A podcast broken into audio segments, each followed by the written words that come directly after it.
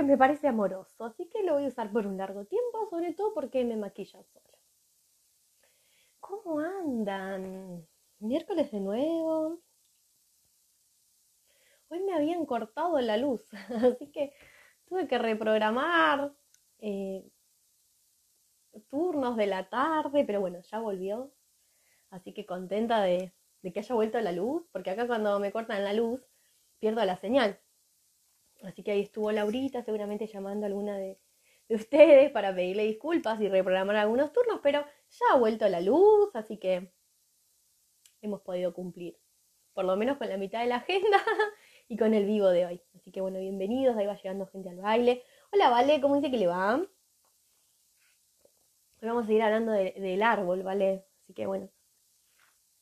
Muchos de ustedes hoy, cuando hice el posteo de registros a la mañana, me, empezaron a preguntar la diferencia entre registros akáshicos ancestrales. Y como se perdió un vivo muy viejo de, de Mindalia, eh, me pareció que, estaría bueno eh, que hablemos un poquito de, la diferencia entre estas dos técnicas y de algunas cuestiones de, del árbol en general. Así que bueno, podemos ponerle así como una propuesta media, media temática. Carlita, te veo en un rato que volvió la luz. Sos una de las privilegiadas, Carlita. Este, Carla Weigand. Bueno, te quiero contar que la mitad de la agenda del día la tuve que suspender, pero para el turno de las 8 vamos que llegamos con luz, así que bien ahí. Bueno, a partir de ahora ya pueden ir mandando preguntitas que tengan que ver con el árbol y vamos arrancando a contarles un poco de, esta técnica que nos permite darle un poco de movimiento ¿sí? a estas informaciones que parecen que quedaron estancadas y que nos influyen un montón. ¿sí? Así que bueno, podemos arrancar por el principio, que es pensarnos a nosotros como una esencia que viene a experimentar algo, que viene a aprender. Estas hojas que me salen de la cabeza igual ya me empiezan a inquietar un poco. Vamos a ponerlo ahí que se ven menos con el fondo blanco. Bien. Entonces, podemos pensarnos como fractales de información, ¿no? Es como si el todo, ¿no? La esencia, necesitará experimentar algunas cosas y nosotros vamos pasando por distintos planos, ¿sí? Inicialmente son siete, dicen algunas corrientes de la teoría del desdoblamiento del tiempo. Entonces nosotros estamos desdoblados, ¿sí? En seis planos, ¿no? Alejandra Casado habla de esto y dice, bueno, está el origen, ¿no? Y, este, esta luz, el amor, el todo, pareciera que tiene ganas de experimentar aquello que no es para tomar conciencia de lo que sí es. Y esto también, si lo mezclamos un poquito con la metafísica, puede hablarnos de la presencia yo soy, ¿no? ¿Qué soy yo?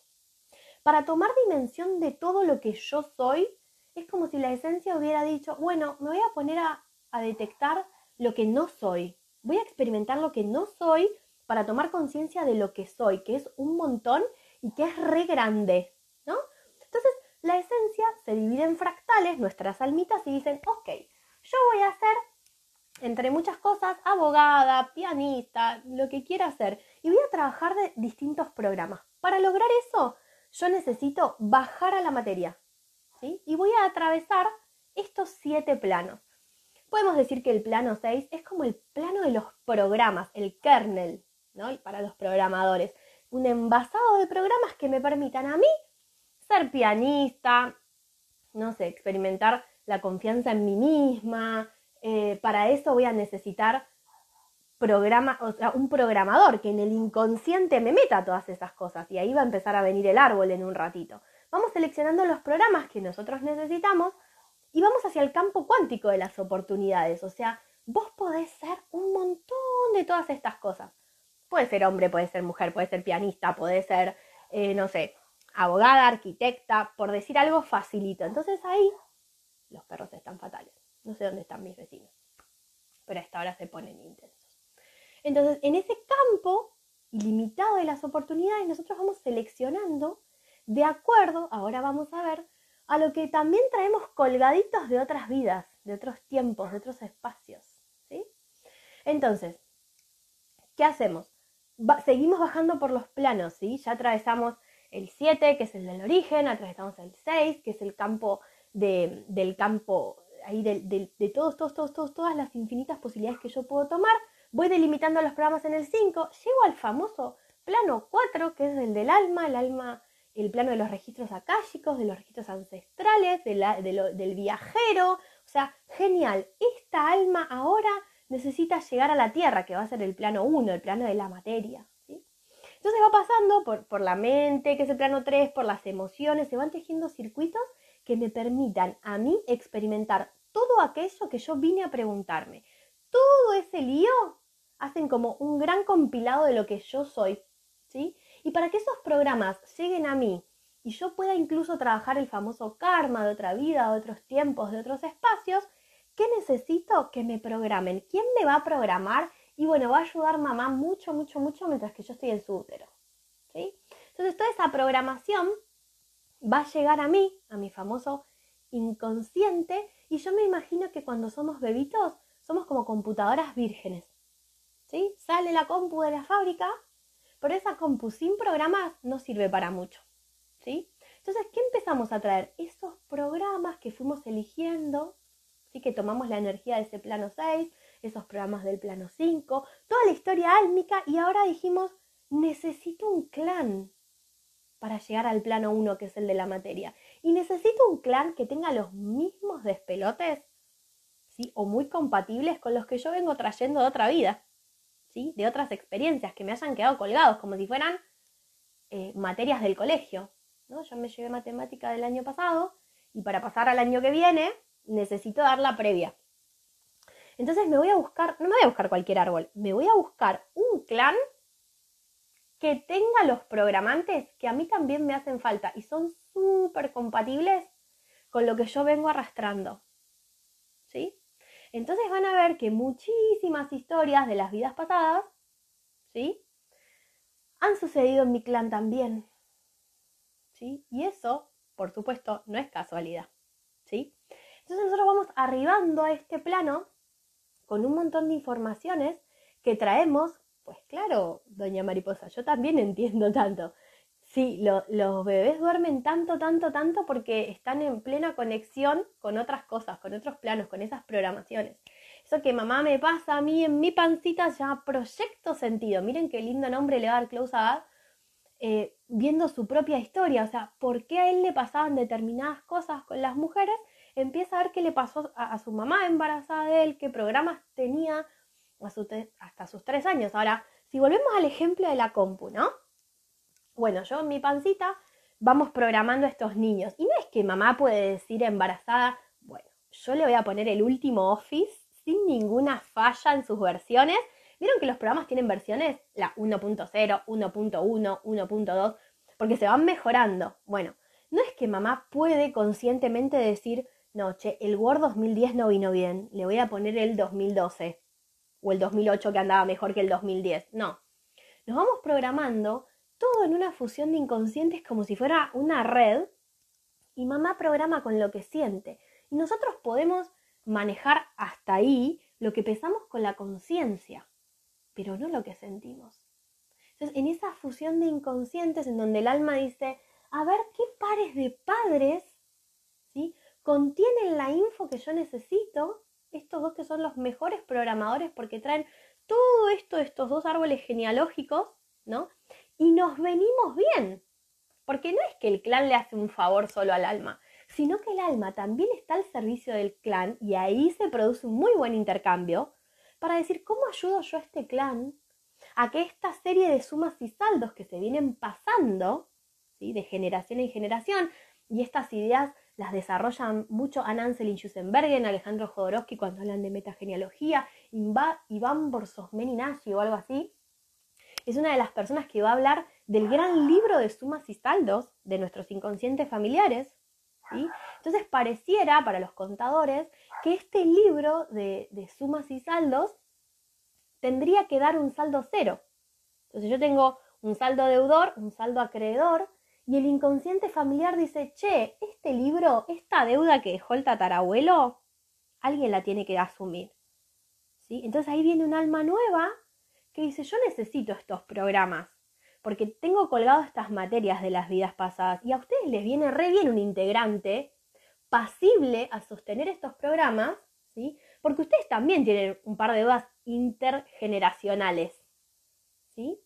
Entonces se va fusionando esta información. ¿sí? Y lo que los registros ancestrales proponen, justamente que venimos hablando ya hace un par de años, es fusionar toda esta información. Cuando yo di la conferencia en Mendalia en enero, ¿sí? Hablábamos de esto, ¿no? De cómo todo empieza a unirse. Y esto tiene que ver con un momento también planetario importante que tiene que ver con el cierre de los tiempos, ¿no? En donde la información, fíjense, antes, hace unos años, ¿quién hace muy pocos años, ¿quién sabía que era la palabra akáshico? Era el rey que tardó muchísimos años en, que entre todos entendamos más o menos qué era, ¿sí? Hoy la energía se está acelerando, ¿sí? Se está acelerando mucho. Muchísimo. Mira, Aye hizo el cursito de metagenealogía hace poco y dice, hola, siguiendo con mi árbol me enteré que la mamá de mi papá no es hija de mi bisabuelo. ¿Cómo integro este nuevo personaje? Bueno, primero no es el personaje, sino que es tu bisabuelo biológico. ¿Sí? Y ahí, en estas cosas, como las que dice Aye, cuando nosotros nos ponemos a mirar nuestros árboles, salen a la luz muchísimas informaciones, muchísimas, porque el árbol siempre está queriendo bendecir, siempre está queriendo integrar, siempre está queriendo que nosotros podamos mirar con otros ojos a estos programadores que nos ayudaron a venir y que nosotros también les estamos retribuyendo algunos favores con nuestras propias historias, ¿sí? Entonces se dibuja también al costado, ¿sí? Porque a esa, a esa mm, abuela, digamos, o no me acuerdo ahora qué, persona me dijo, pero supongamos que tenemos un papá y una mamá, ¿no? Que es un poco el, caso que dice Aye. Me entero que este papá no era ese papá, era otro. Genial, esa persona tiene tres papás o tres mamás. Y llegó al mundo gracias a tres, no a dos. Dos personas se juntaron, hicieron la posibilidad biológica de esa encarnación, pero hubo un tercero que fue súper especial y no me sale la palabra, eh, funcional, mm, imprescindible para la supervivencia tal vez del que sigue. Entonces siempre se ponen a todos los que participaron y que hicieron que yo haya sobrevivido, porque los humanos tenemos eso, no sobrevivimos solos al nacer, necesitamos alimento, necesitamos de alguien más los primeros años de vida hasta que nos podemos valer de nuestros propios medios. Pero somos a veces muy despectivos, ¿no? Em, con respecto al trato. ¿no? Muchas personas en consulta vienen por, temas de fertilidad o por lo que sea, ah, por esta vieja me pasa esto a mí. Entonces digo, y ahí es tal como dice Pato, ¿no? O sea, leyes y órdenes sistémicos, ¿no? Respeto por el que vino primero. Si esta abuela no es una vieja, si esta abuela hubiera sido un poquito distinta, no se cruza con los programas tóxicos o menos tóxicos de mi abuelo y yo no nazco. Entonces esa mirada respetuosa, ¿no? Que, tenemos que ir mirando, esto que propone la mirada de las constelaciones familiares y el mundo sistémico, que es, bueno, orden, orden para que fluya el amor en este sistema familiar, ¿no? Siempre me imagino al árbol genealógico como una cascada, como esa que está ahí, ¿no? Esas son maderitas, ¿no? Que tienen distintos escalones. Entonces, si yo en esa cascada derramo agua, bueno, el agua va bajando por los bisabuelos, los abuelos, los niños, pero cuando un niño se cree más que un ancestro y crece o se ubica en un lugar que no es de él, el agua viene bajando hasta que tú topa con este que se cree más, más grande y el amor no fluye y ahí no hay no está como la bendición ancestral para que ese árbol se siga expandiendo. ¿Sí? Son formas de mirar, de mirar la vida, de mirar el árbol, de mirar nuestra existencia en este plano, ¿sí? De poder empezar a mirar que hay programas que fueron puestos ahí por y para algo. Y lo que nos da la posibilidad de los registros ancestrales tiene que ver con fusionar todas estas miradas en una. ¿Sí? Porque por eso yo ayer ponía, sí creo, eh, que es verdad que a veces hay que insistir un poquito más en algunos síntomas. Que las vengo trabajando de toda la vida. Hoy a la mañana tuve una, una reunión con, con Laura, ¿no? que me está dando una mano, y le digo, no puede ser que este programa yo lo tenga hace años y lo trabajo con una terapeuta, con otra. Por, eso ayer puse solo Susana y que insiste, porque son cosas que me pasan a mí también. Y vas de repente un terapeuta nuevo y vuelve a, a ese trauma que hace 20 años que venís trabajando con constelaciones, con la carta natal, con la astróloga, la numeróloga, la, psicóloga, el coach, el PNL, las constelaciones, todo. Bueno, porque vamos sacando como capitas de cebolla. Entonces, este programa que viene de un plano súper alto, ¿no? Tuvo que haber pasado por el plano de mi alma, el plano de mis emociones, el plano de mi mente, el plano físico, mi sistema familiar. Entonces uno va desprogramando de a poquito, ¿no? Es como que ya hizo toda la carrera el programa, ¿no? Con el colegio se ve fácil, yo siempre uso como esto de me llevé una materia pendiente para explicar lo del karma.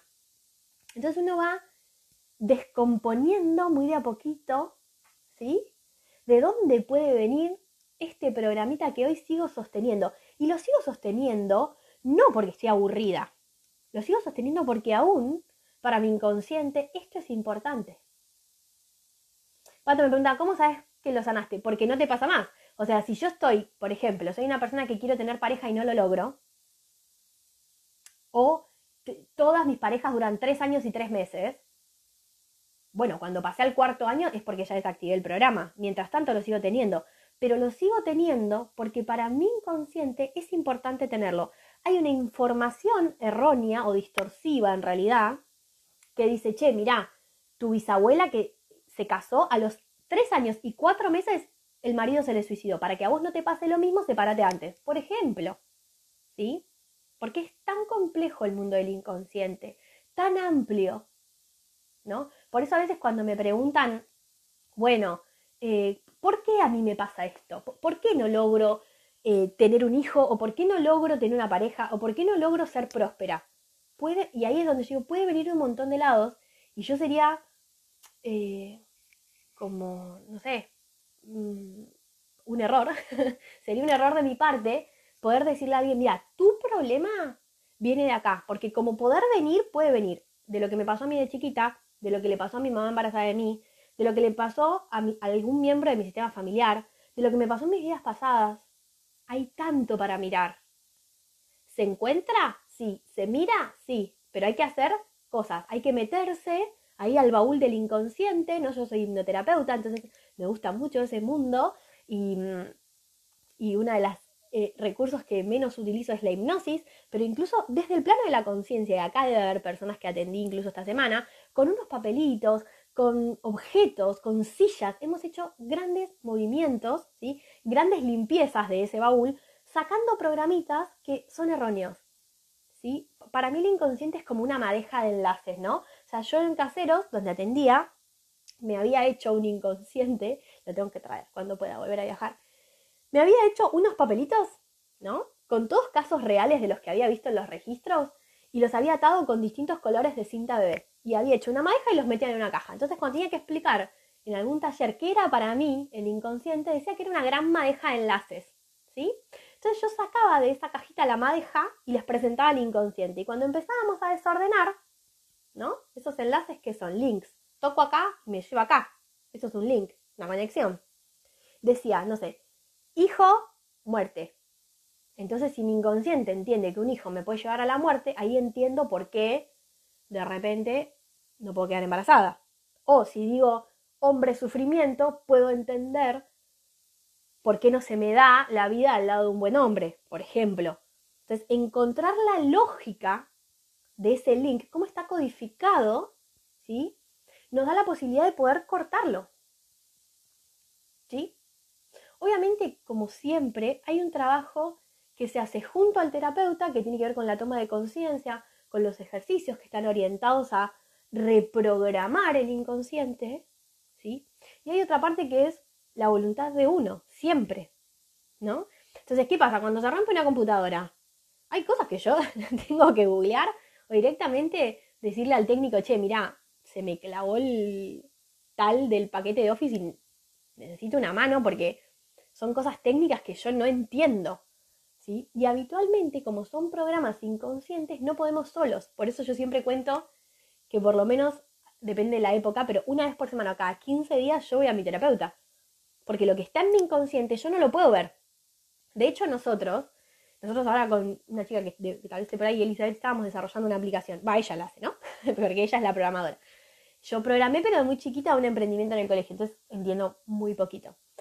Eh, yo no, nosotros cuando vemos una aplicación, cuando vemos esto, Instagram, no vemos las fórmulas que hay atrás, los algoritmos, las cosas, las funciones, sí, todo lo que implica que un programa me muestre un vivo. Nosotros nosotros no, no somos conscientes de nada de todo eso. Nosotros sabemos que los miércoles a las 7 aprieto acá y veo a la loca esta hablando de esto.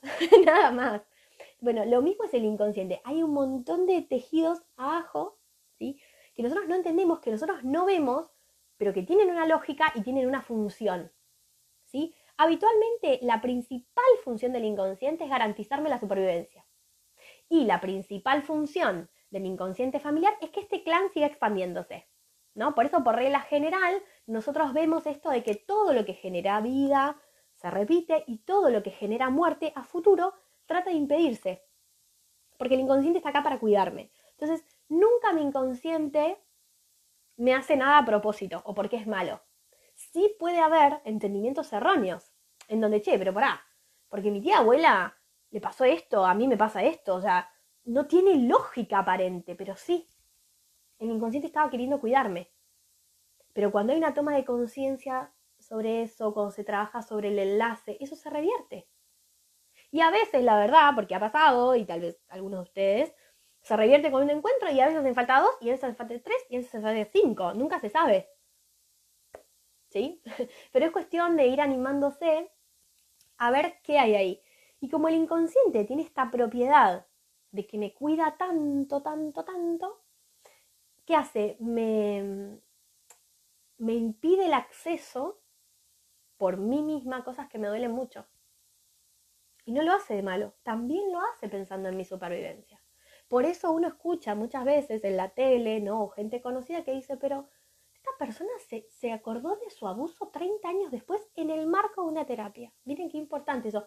Lo deben haber escuchado en un montón de relatos eso. ¿Qué pasó ahí? Bueno, eso que en algún momento yo en esa edad tan pequeñita no podía procesar, el inconsciente lo congela y dice, esto te lo vas a olvidar, lo voy a pasar a otro baúl. Los recuerdos borrados que decimos ¿no? en hipnosis, lo voy, a, lo voy a guardar un poquito más profundo porque esto es un montón para vos, no lo estás pudiendo gestionar. Y si te metes ahí, corres riesgo por, todo ese dolor tan fuerte que, que sufriste. Entonces yo esto lo voy a congelar un tiempo y esos sentimientos congelados me permiten que yo sobreviva. Pero después, cuando yo ya crezco, cuando ahora ya no tengo 5, tengo 40, cuando estoy en un marco de contención, donde siento que hay alguien que me puede contener, ¡pum! aflora un recuerdo.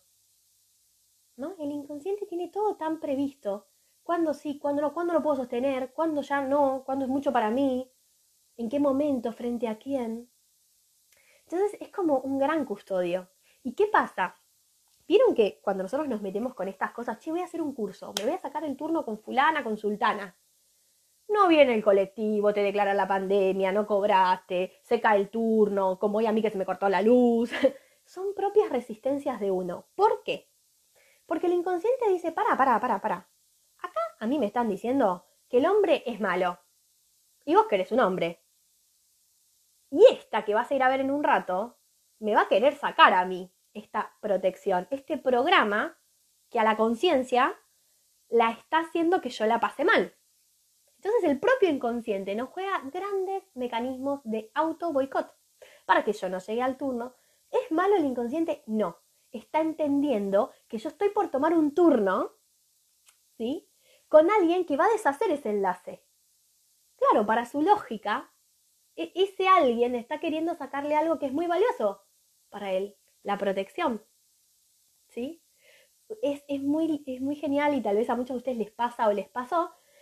Van a ver mismo en esta conexión. A veces uno está tocando un tema que al, que al consultante está ahí llegando al punto, se, se empieza a frizar la conexión. Pero pasa todo el tiempo, ¿eh? Los lunes, que nosotros tenemos el espacio de metafísica y meditación, conversamos de qué nos pasa y obviamente es interactivo. Entonces, a veces hay personas contando sus problemas y cuando está llegando al punto más álgido, la conexión de esa persona se empieza a congelar. Es el inconsciente diciendo, ay, esto no estoy muy segura de que quiero que salga. Es impresionante. Impresionante. Y después estamos hablando de otra cosa y la conexión se restablece perfecto tenemos esos poderes. Aunque parezca impresionante, detectenlo en ustedes. Eh, uy, ¿sabes qué? Justo esta parte no la escuché de la conversación. Estaba tomando un taller y justo esta parte mi cabeza se fue. Mi cabeza se fue porque el inconsciente encima vive en la anticipación, sabe lo que va a venir y me saca tiempo a algunas cosas. Segundos antes, pero me saca. Y esto no lo digo yo, lo comprobó la, la neurociencia, ¿no? Así que bueno, nada, em, es así. es así, está bueno entender que hay una lógica que es muy simple, es muy lineal. Yo cada vez que me adentro más en la mirada del inconsciente lo amo más profundamente, por eso a veces me preguntan, ¿qué, es lo que haces vos? Mm, ya, ahora, ahora vamos a ir a tu inconsciente, Carlita, en un ratito. Em, Carlita es mi consultante ahora de las 8, ¿no? Por eso digo, pero mm, es muy difícil explicar a veces lo que hago con mi trabajo, pero se podría resumir como una suma de un montón de técnicas para ir a mirar ese baúlcito y reordenar estos enlaces, ¿no? Digamos, desasociar, ¿sí? Cositas que, que, no, que no tienen que ver, que no tienen que ver con nuestra realidad actual y asociarlas a otras cosas, ¿no? Eso no es Alzheimer, dice, no, al revés, mira, cuando hay un síntoma físico es porque hay historias de ese tipo. El síntoma siempre me ayuda. Y mira qué lindo pensar al síntoma como síntoma de conciencia. Entonces, yo te invito a que lo mires al revés. En la persona que probablemente, yo ahora no me acuerdo realmente qué emociones hay detrás de un Alzheimer, pero sí te podría decir a lo mejor, en no todos los casos, pero una convulsión. La convulsión que hace, yo me voy un ratito y después vuelvo. Entonces, eso es una solución ¿sí? Incluso para otro ancestro, ¿eh? ni siquiera tiene que ver con uno o con la criatura que le esté pasando. Entonces, es al revés, ¿sí? Ah, Carlita, no, no, no sé entonces quién es. Mañana, no sé, te tengo en estos días, me parece, Car, ¿no? en estos días. Em, entonces, es, verlo al revés. El síntoma siempre está al servicio de ayudarme con una emoción que yo no estoy pudiendo gestionar. Y cuando hablamos de síntomas, no hablamos solo de, de síntoma eh, físico. Hablamos de, no puedo parar de laburar 8.000 horas, eh, no tengo pareja, eh, quiero tener un hijo y no quedo embarazada. y voy, y, y, la ginecóloga me dice, señora, usted y su marido están los dos regios, sus estudios están súper bien. Bueno, ahí hay algo más, porque al inconsciente, y esto es súper interesante, el inconsciente labura 11 millones de veces más rápido. Zarpado. ¿Sí? 11 millones de veces más rápido. Entonces yo siempre digo, para entender una vida, una sola, mi vida actual hoy, yo necesitaría 11 millones de vidas. Y no tengo tanto tiempo ni tantas ganas de reencarnar tantas veces solo para entender esto.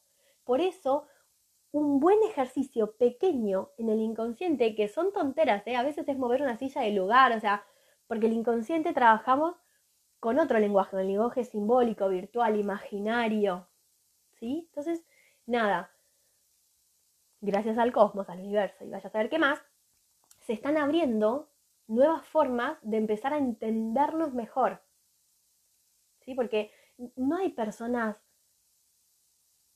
a ver cómo digo esto, no hay personas malas.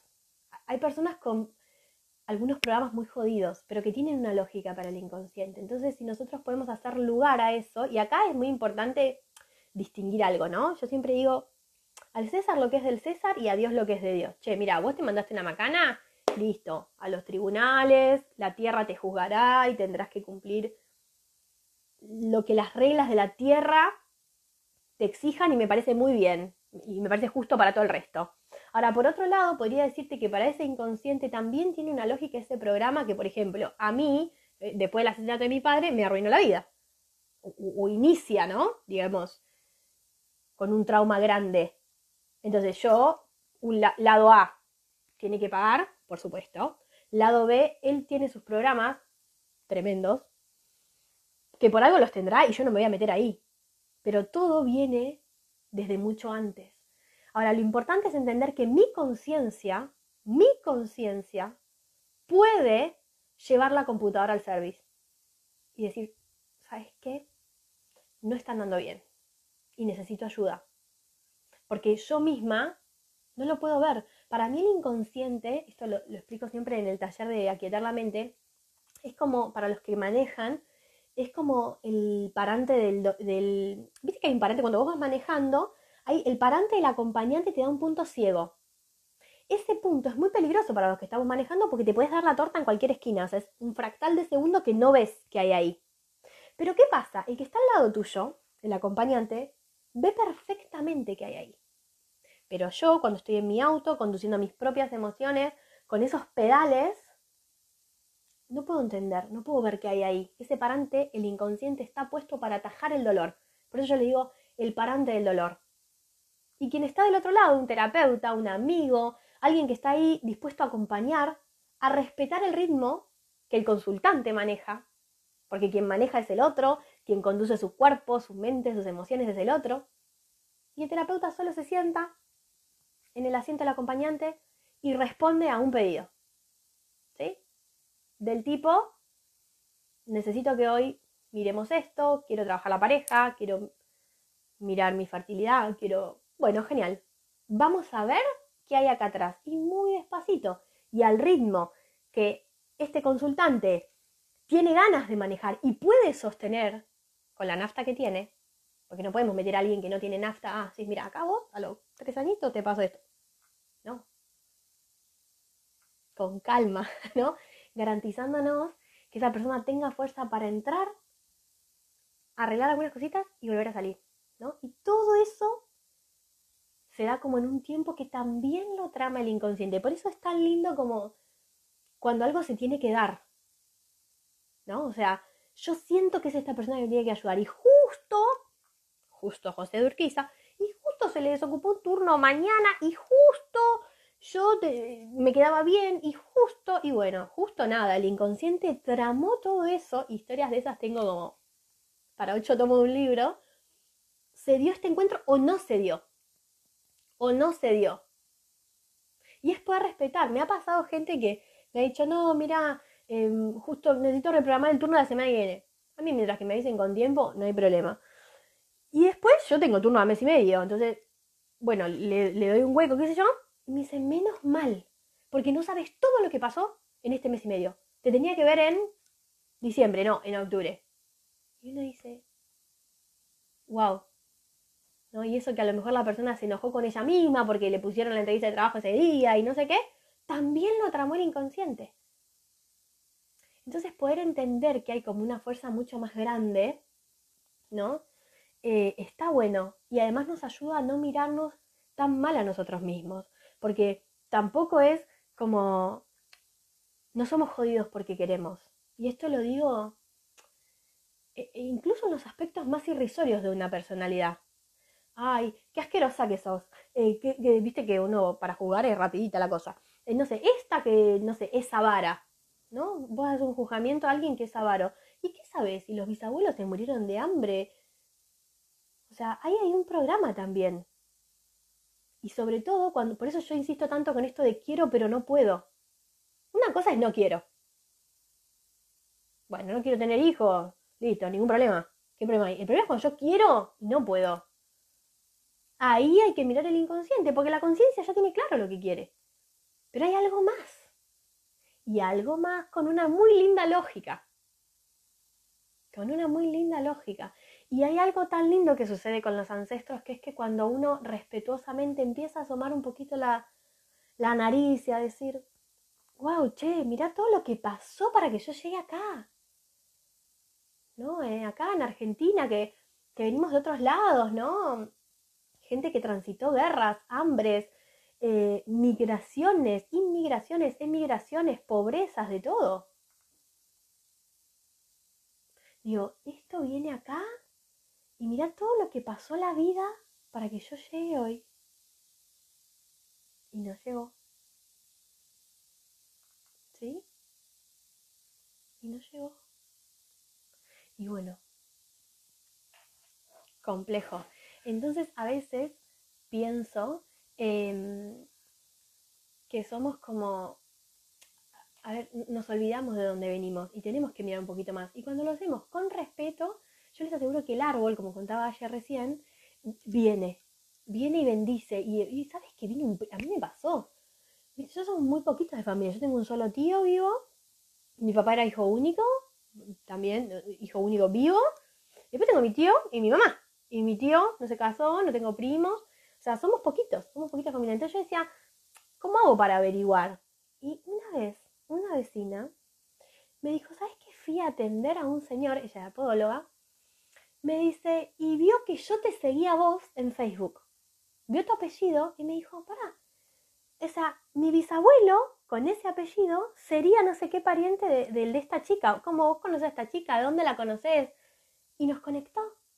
Y ese chico me contó del pueblo donde venían mis abuelos, la hermana, el nombre de la hermana de la bisabuela, o sea, cosas que nunca, nunca, nunca yo me hubiera imaginado. ¿Sí? Entonces, cuando uno quiere, aparece. ¿Sí? Car, ahí le estoy escribiendo a Laurita porque yo te tenía agendada ahora. Así que vamos a estar en problemas. Ahí le digo, si estás por ahí, pero no sé si Laurita está cursando.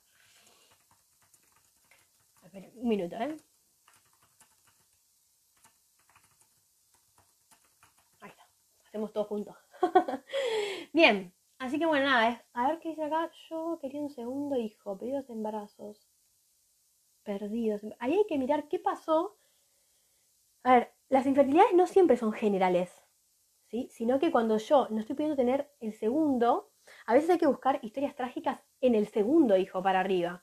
Pero siempre que hay temitas con el embarazo o, con la posibilidad de gestar, siempre, siempre, siempre, siempre, siempre te diría, hay que mirar el árbol, ¿sí? Siempre. Eh, así que con calma, pero sí. Y hay formas, porque una vez dice, no, pero yo soy adoptado, no, pero yo, este no tengo información. En el inconsciente está todo y está todo hace muchísimas generaciones hacia atrás. ¡Ah! ¡Usted! eh, haga, haga. Para acá. Ah, no, me confundí, Caro. Me confundí con otra chica, con Anita Gaji, que ayer tuvimos un registro como. que también salió una información importantísima de su abuela y, y vio tantas cosas también. Era algo de un segundo hijo. Me confundí. Sí, Caro, dime, dime lo que quieras. Ahora las empiezo a leer a ustedes.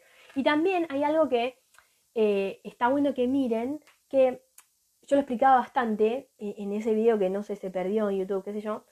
Eh, a ver, no siempre repetimos literalmente, ¿no? O sea, cuando nosotros buscamos repeticiones en el árbol, se pueden dar de, cuatro formas, dice Alejandro Jodorowsky. O sea, yo repito, esto lo expliqué en, un montón de videos, pero nunca está mal mirarlo.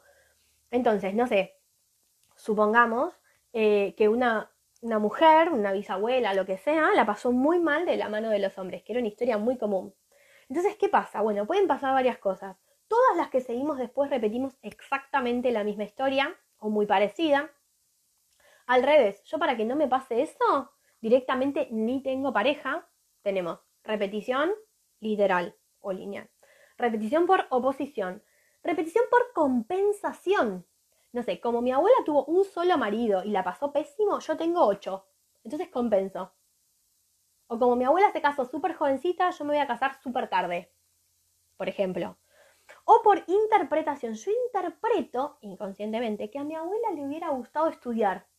Entonces voy a, voy a postergar, por ejemplo, el conformar una familia para estudiar. Miren de cuántas formas un solo programa podría afectarme. Por ejemplo. ¿Sí? Entonces no es tan literal. ¿Sí? Muy bien.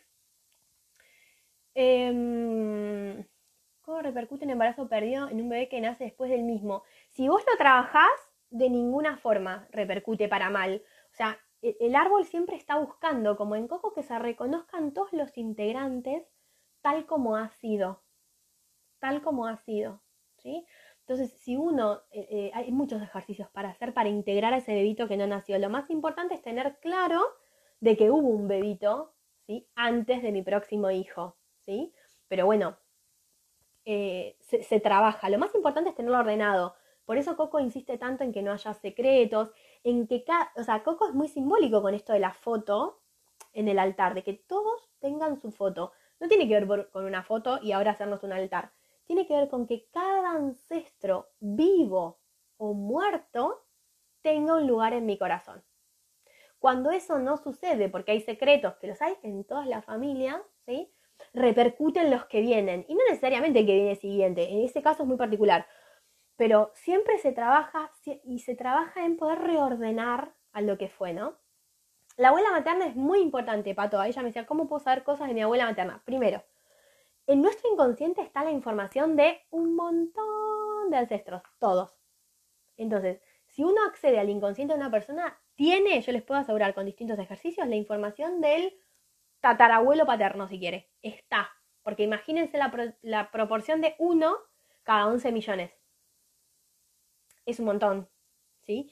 Y sumado que la abuela materna es requete importante, ¿por qué? Porque cuando yo estuve, ¿sí? En la panza, o sea, a ver, cuando mi mamá estuvo en la panza de mi abuela materna, ya tenía sus ovocitos.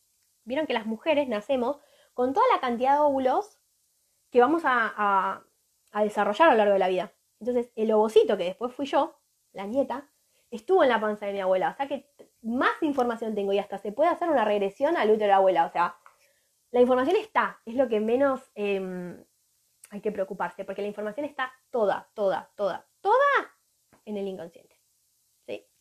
Muy bien. Eh, ¿Qué más tenemos por aquí? Yo lo asumo recién ahora, después que mi próximo hijo ya tiene un año. Eso es re así y está muy bien y es como, es, em, yo creo que eso es lo más doloroso que puede pasar un ser humano con respecto a los hijos, no, hay nada más. Ahora, eh, es hay, hay, personas que no lo asumen a lo largo de todas sus vidas o de todas las de dos o tres generaciones, entonces no es para sentirse culpables. Yo siempre digo, es un buen punto saber que, primero es importante saber que el alma de ese niño también por su paquete kármico, ¿sí? Recuerdan esto, yo expliqué al principio, dice, en este clan, en este clan, ¿sí? Yo nazco en este clan. Entonces, este clan necesitan estos papás pasar por la experiencia de una pérdida de un hijo, de un segundo hijo o de lo que sea, y yo también necesito acá. Entonces siempre es una fusión de inconscientes, de libre albedrío de un inconsciente. ¿Sí? Entonces no es que yo, porque supongamos una mujer que hizo un aborto, yo asesiné. No, no tengo ese poder de modificar tanto la vida del otro, solo podemos trabajar sobre nosotros. Es una fusión de los libres albedrío. Entonces hay el alma de un bebito que tiene que transitar esa experiencia con el alma de dos padres que tienen que transitar esta otra experiencia, con el alma de la partera, del médico clandestino y de lo que sea entre todos, co-creamos y necesitamos esta escena, todos para aprender algo distinto. Y en distinto nivel, porque no es lo mismo la que estaba limpiando el piso y se enteró que los padres de la criatura o la criatura misma. ¿Sí? Por eso e, el propio Heringer insistía tanto en sí a todo tal como es. Sí a todo tal como es. ¿Sí? Eso es importante. Bien. Entonces, ¿qué necesitamos hacer? despacio y reconociendo todo. Internamente, supongamos, no sé, vamos a salir del caso de la chica, pero supongamos que hubo una señora que tiene, no sé, un hijo vivo, pierde un bebito y después tiene otro, ¿sí? Entonces la señora va a comprarse un pan dulce. Entonces el señor almacenero tiene ganas de charlar y le pregunta, ay Gladys, ¿cuántos hijos tenés? No le vas, si no sentís, no tenés por qué estar dándole tanta explicación al señor del pan dulce. Entonces le decís dos. Albertito y Juanita. Internamente decís, sí, yo tengo tres hijos. Uno en el cielo y dos en la tierra. Sultanito. Es como muy de a poco porque son cosas que duelen un montón. Por eso digo, está bueno trabajarlo cuando lo siento, muy de a poquito. Hay personas que les lleva décadas. Yo he atendido personas de más de 60 años, donde el alma parece que quedó en pausa, detenida por cosas de ese estilo. ¿no?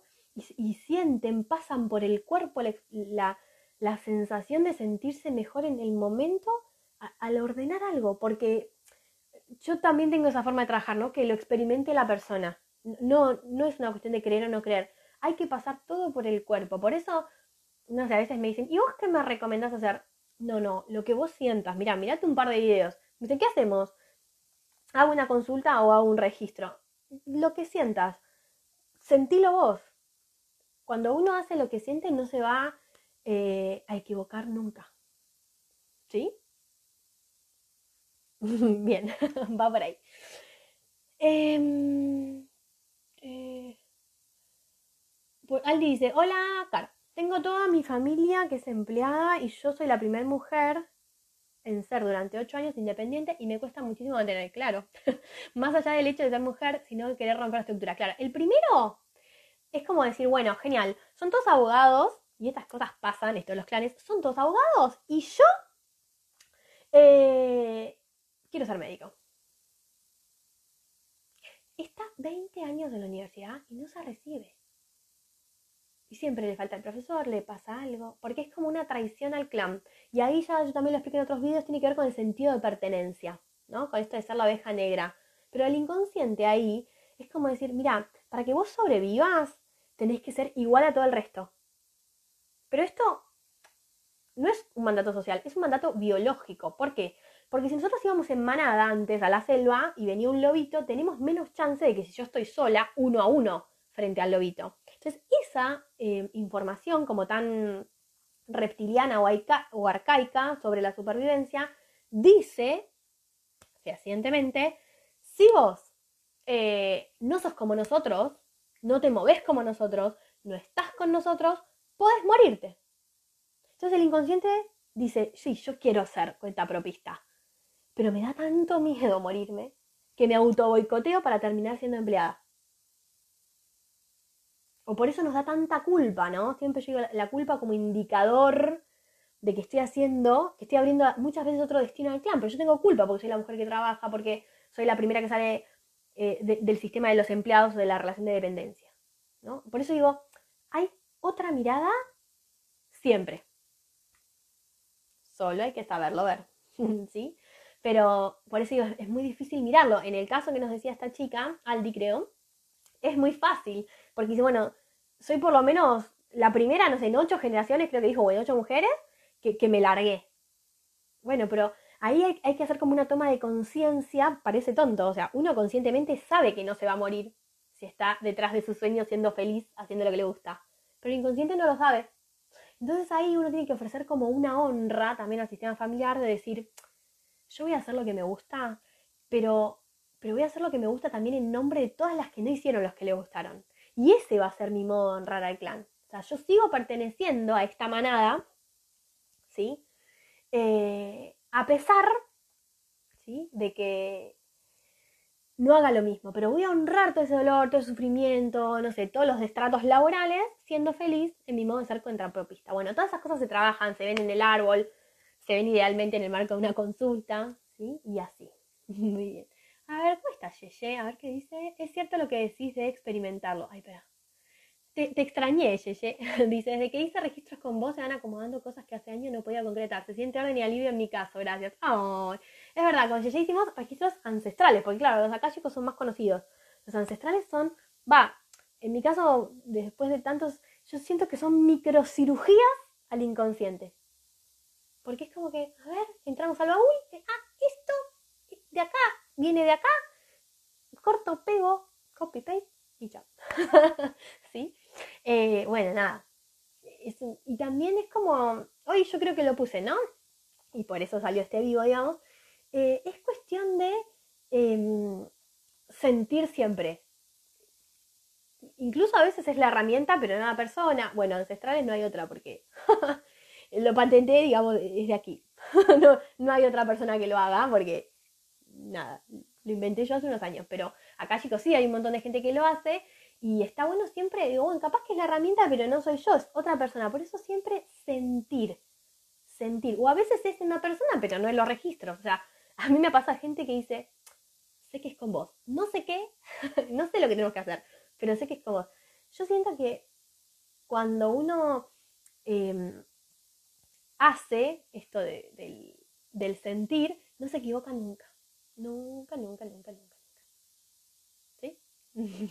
Así que bueno, va por ahí. Bien.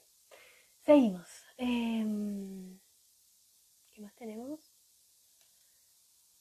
A ver, se me tragó esto. Vamos a ir un poquito más arriba.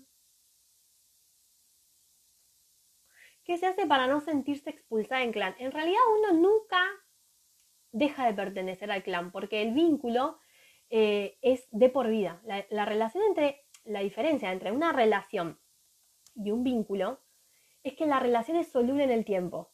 Entonces, yo estoy vinculada a mis padres de por vida, por una cuestión de sangre. Toda la vida yo vengo de ellos, por más que no tenga relación. Entonces, el vínculo es indisoluble del tiempo. Yo pertenezco a mi clan siempre.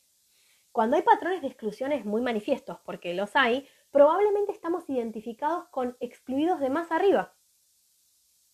En ese paquete de datos que, yo contaba al principio, que vamos tomando otros planos, también estamos trayendo como en Coco. Coco es el sumum del ejemplo de la exclusión en un clan.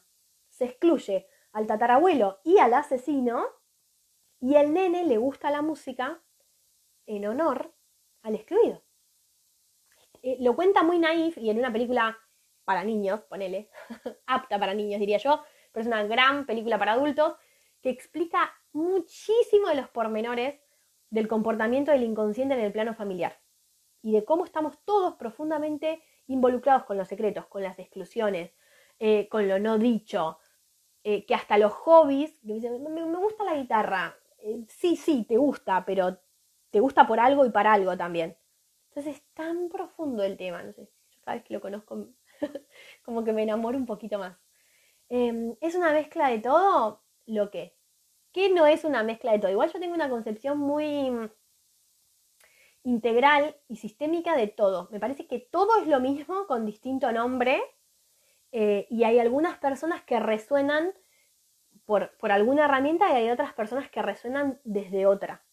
No sé si te referías a eso. ¿Sí? Puntualmente a registros ancestrales se accede a la información del inconsciente del sistema familiar, ya no es un inconsciente individual o álmico como en acálicos, es familiar. Entonces incluye la historia de un montón de ancestros. ¿Sí? Y muchas veces es chequeable, porque a veces salen a luz secretos, pero el otro día me pasó con una señora que yo vi una imagen de una, de una mujer vestida de, época, como si fuera del siglo pasado, y veía un nenito de 6 años llorando y ella yéndose con hijas, mujeres.